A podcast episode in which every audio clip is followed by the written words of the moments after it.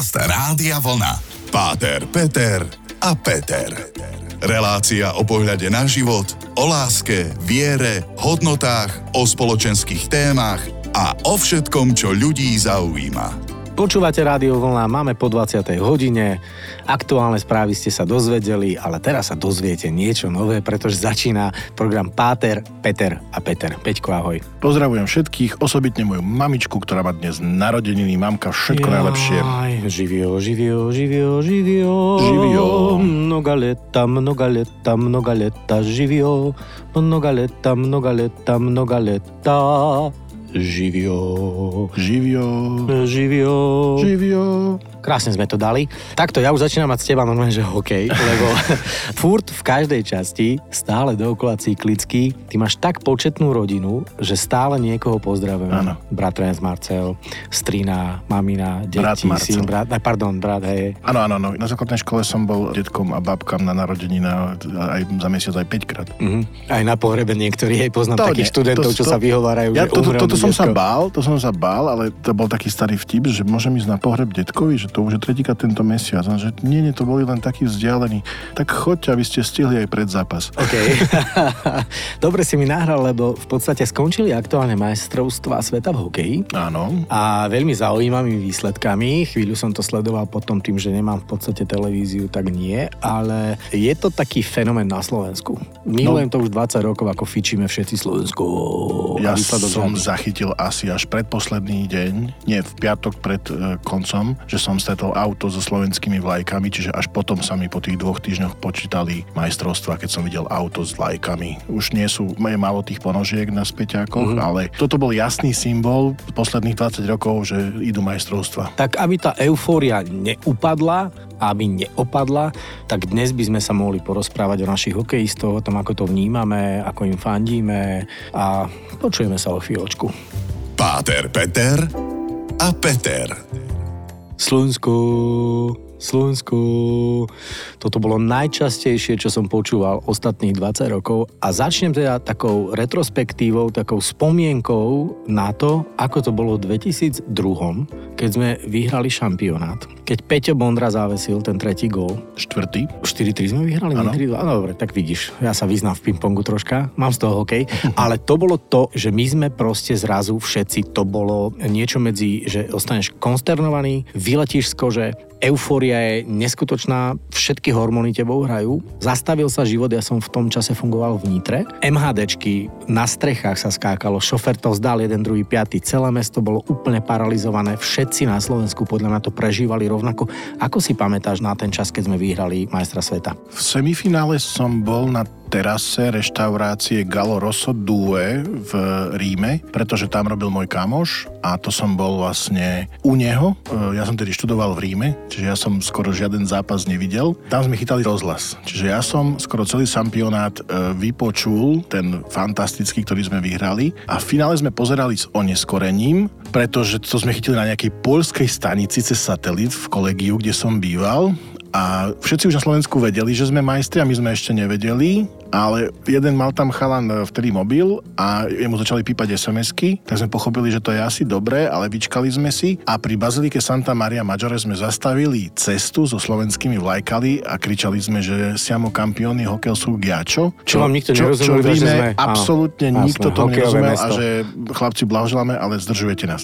OK, takže mali toleranciu a Bolo pochopenie. nás asi 10 Slovákov, max, možno 7, so slovenskými vlajkami, ktoré sme neviem odkiaľ mali. Proste sme išli potom okolo Santa Maria Maggiore, kto tam bol. Tak si predstavte, tam je vždy frekventovaná cesta, alebo to celé Tam to žije. doprava nezastavuje, alebo proste tam to trafiko sa nedá zastaviť a my sme to naozaj zastavili, celé prechádzali sme, kričali sme, ako euforia veľmi malom, aj v Ríme, ale bola. Ale ozývalo sa to tam, Určite, hej? že áno. Mám takú podotázku, mali ste na sebe sutany? Nie. Čiže normálne v civile, V hej? civile, civile jasne, ale že- slovenské vlajky, OK. Áno. Tak takto si na to spomínaš. No ja si spomínam fakt na to, že to bola explózia.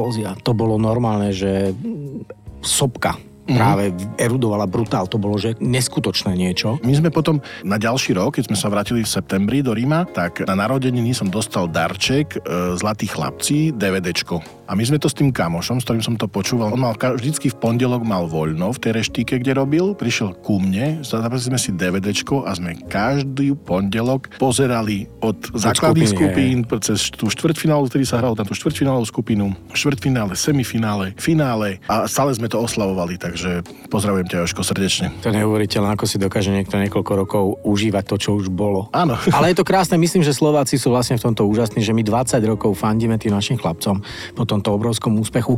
Neviem si predstaviť, čo teraz budú zažívať Lotyši, keďže skončili tretí, pokiaľ viem, na samostatné nájazdy s Amerikou 4-3. To bude v Lotisku národný sviatok ako u nás. No keď som dobre pochopil, tak vlastne to je jedna z prvých medailí vo veľkých športoch vôbec. Vôbec majú tretie áno, miesto, len bronz. Áno, že, že majú medailu z nejakého veľkého podujatia, nielen v hokeji, ale proste oni v, nikdy v ničom, čiže podľa mňa tí chlapci do konca života už asi neplatia dane. Ale...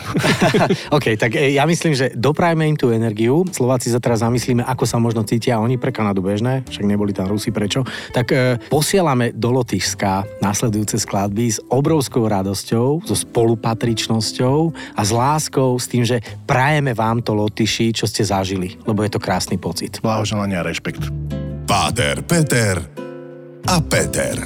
Hokej to je taký fenomén na Slovensku, že my sme neuveriteľne malá krajina a ak tak lovím v pamäti, že uvedomujem si, keďže mám veľa priateľov aj v Kanade a kade tade, že oni ti majú počet štadiónov hokejových, taký, ako my máme celú hokejovú základňu zaregistrovaných hráčov. Že potom si ale musíme uvedomiť tú vďačnosť, ten rešpekt, tú euforiu, tú radosť, ktorú sme prežívali práve vďaka tomu, že taká malá krajinka ako my dokáže to, čo robí a že sme stále v Ačkovej skupine. Aj napriek tomu, že nie každý rok je úžasný, aj napriek tomu, že trénerov máme väčšinou zahraničných, či už Čechov alebo pána Remziho. Pozdravujem srdečne, veľmi obdivujem tohto chlapa, že nie je to úžasné si uvedomiť ten pomer, respektíve nepomer, ako Davida Goliáš a aj napriek tomu sme stále tam. No určite, že áno, ale ja si myslím, že to je spojené aj s modlitbami, pretože, okay. pretože ja si myslím, že vtedy, tak jak pri tých neúspechoch každý je tréner a vie, čo bolo zlé a vyradil a aj si ponadávajú, tak keď sa darí, ja si myslím, že sa veľa ľudí modlí a to je podľa mňa, a to teraz vôbec nehovorím ironicky alebo zo žartu, lebo ja si pamätám, že, že naozaj po tých majstrovstvách, keď sme vyhrali, mnohí, mnohí hovorili a také tie babky alebo proste tetušky hovorili, že modlili sa za tých hokejistov, že by to zlato vyhrali, takže z pohľadu kniaza je to dobrý prvok, ako prinútiť celý národ sa modliť. Ok, ja som myslel, že povie, že mnohí konvertovali na hokejového boha. To je presne to, čo som chcel povedať. Dobre. Určite. A tu mi ale napadá, že tým pádom, keď sa nám menej menej darí, tak asi sa viac začali modliť Kanadiania, Američania a iné krajiny. To je, toto teraz neviem, jak je to nastavené v tých zhmotnených modlitbách alebo vlastne množstve modlitieb, ale nie, zase myslím, že to je taký fenomén, že vtedy sa naozaj stierajú tie rozdiely a nie e, pravicových, ľavicových a neviem jakých, e, zaočkovaných, nezaočkovaných idem, alebo čokoľvek a že naozaj je to taký fenomén, ktorý vie spojiť ten národ. A škoda, že sa to nedá preklenúť aj do iných situácií. Hej, že v podstate sme veľmi prenesane povedané, že na frontovej línii, na tom bojsku za jeden tým všetci a proste vtedy sa tie rozdiely zotrú. A škoda, že to nevieme použiť aj, aj pri iných situáciách. No. A teraz nechcem navodzovať nejakú takú zlú Nie, nie, nie, práve naopak dobre si povedal, lebo je to fenomén, ktorý spája ako všeobecne, keď sa darilo, ja neviem, Peti Vlhove, keď Peťo Sagan mal obdobie fakt, že išiel 7 rokov a toto spojí národ, ale potom ako keby sme sa zvláštne rozdelili práve ľuďmi, ktorí nás v podstate rozdeľujú. Zase raz pozdravujem tých tam hore. No ale vráťme sa k tej podstate, lebo bavíme sa o hokeji, ktorý je fenomén. Poznáš určite aj osobne nejakých hokejistov. Ja, som mal tú čest, ja som mal tú čest zažiť ich práve v tom 2002. Bolo to fenomenálne, keď sa vrátili ako majstri sveta a moderoval som takú väčšiu akciu v Trenčine. Nezabudnem na to nikdy a teraz pozdravujem do neba môjho starého oca nebojeho, ktorého som nesmierne miloval. Práve v deň, keď môj dedo zomrel, pár hodín predtým brácho teda oznámil, že, že dedo odišiel na druhú stranu a ja som chvíľu na to mal moderovať túto veľkú akciu, kde boli mm-hmm. všetci títo. Šarky tam bol, hej, Citrón, Rásto Pavlikovský, Rado Suchý, Zdeno Čára, hej, Peťo Bondra, všetci tam boli a bol to neskutočný pocit ich tam vidieť naživo. A ešte taký mladý, taký euforický, vieš, také očička, ešte mladí chalani a ten pocit, že donesli zlato, to bolo niečo neskutočné. Mm-hmm. Poznáš hokejistov, ako ich vnímaš? Sú to nabobtaní chalani alebo sú to fasa chalani? Poznám hokejistov, niektorých aj tých ako naozaj svetovo známy známy, ako môžem povedať, že s Marianom Ga- Gaborikom som mohol aj ten rozhovor jeden robiť a, a stretli sme sa na niektorých akciách, rozprávali sme sa a aj iných, ktorých som stretol len tak letmo, alebo som mal možnosť e, byť v kontakte. Moji dvaja kamaráti a kolegovia kňazi, sú duchovní správcovia v hokejovom klube HC Michalovce, majú oficiálne normálne papier a status a sú členmi klubu a oni mi tiež potvrdili, že mnohí tí známi hráči, Legenda, ako legenda. napríklad legenda, legenda, Pálko náš Michalovský, alebo napríklad teraz e, repre brankár Škorvánek, e, je, že, to, že, to, že sú to tak skvelí hokejisti a tak skromní chlapci. Ale to oni hovorili, že aj keď prichádzali vlastne hráči z iných mústiev a niektorí aj, ktorí zažili. Ja Osobná moja skúsenosť konkrétne napríklad s Marianom je ten fantastický, skromný chalan, ktorý veľmi rodinne založený, to každý vidí a, a jeden úžasný chlap. A v tom rozhovore bolo cítiť, že napriek tomu, čo dokázal, lebo vyhrať Stanley Cup, tých, tých mien nie je tak veľa. A potom možno, že v ďalšom stupe ešte by som chcel jednu vec k tomu povedať. OK, tak tuto predtým, než si dáme pár sklade, poviem, čím väčšia hviezda, tým väčšia pokora. Páter, Peter a Peter. Počúvate Páter Peter a Peter, čo je teda dosť obligátne v útorok, takto po 20. A my sa bavíme o, o fenoméne hokeja, o tom, akých máme krásnych hokejistov tu, ako máme generáciu, síce už 20 rokov starú, ale tú novú, ktorá prišla.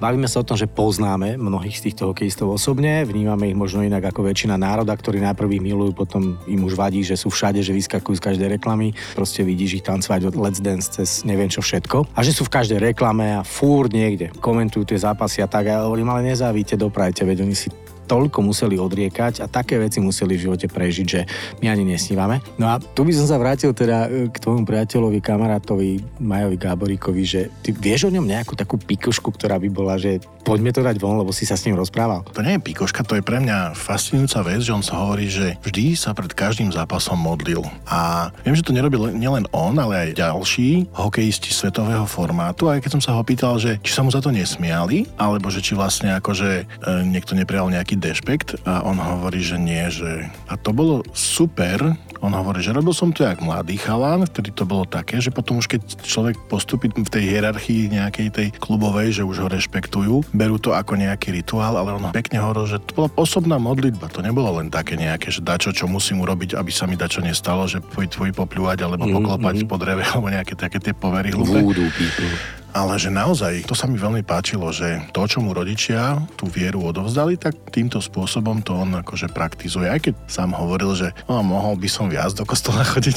Hej, tak ale dobre, tu vieš Ale- dobre, že ja ti poviem, že nie je podstatné chodiť do Nie, kostola, lebo kostol ale mám ja sám so sebou. Hovorím, ale ja nie o tom hovorím. Ja hovorím o tom, že on z očí voči kňazovi bol taký sám seba kritický, hej, že to nebolo o tom, že by som ja mu dačo dohováral, ale to bolo také pekné. A viem, že to vlastne skrz e, je to jasné, že mnohí tí hokejisti, a to som počul veľakrát, a to, to je aj verejne známe, že keď sa nedarí, nevie dať gola, tak dajú hokejku do záchodu a spláchnú to, alebo vymenia. Nemenia si suspenzor dlho.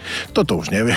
Hej, hej, hygiena na prvom mieste. Viem, že mi rozprávali, boli na návštevu jedného hráča v zahraničí a vlastne boli tam na dva zápasy, alebo do, dokonca na tri zápasy. A v prvých dvoch zápasoch on dal dva góly, teda gól a gól, hej. A keď išli do tretieho zápasu, tak manažer im hovorí chlapci, on keď dá v treťom zápase góla, vy máte prebukované letenky, ostávate tu, lebo vy ste mu priniesli šťastie. Wow. A oni hovorili, že vieš, fandíme mu, že nech dá, ale sme hovorili, tak teraz už nedaj, my chceme ísť domov.